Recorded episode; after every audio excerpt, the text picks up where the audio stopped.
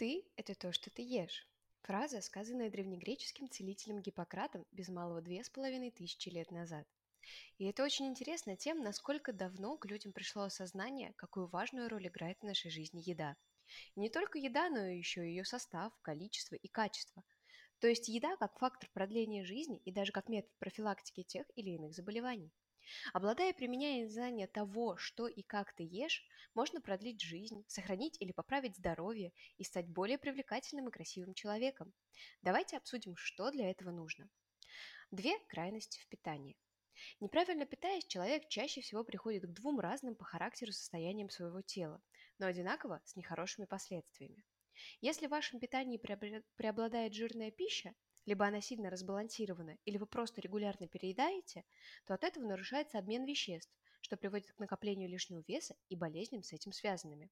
В частности, депрессии, высокий холестерин, сердечные приступы, высокое давление, тромбоз глубоких вен. При недостатке в питании витаминов, основных микроэлементов и минеральных веществ возможно проявление огромного перечня микросимптомов нарушения здоровья. Знать то, что ты ешь. Давайте представим себе, что наше тело – это своеобразная конструкция, выстраиваемая из микрокубиков при помощи ферментов, при участии витаминов и получающей энергию из углеводов. Микрокубики – это белки, жиры и минералы.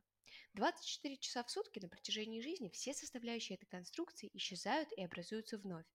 Наше здоровье и наша продолжительность жизни напрямую зависят от вновь поступающих вместе с пищей всех элементов конструкции – жиры, белки, углеводы, витамины и минералы.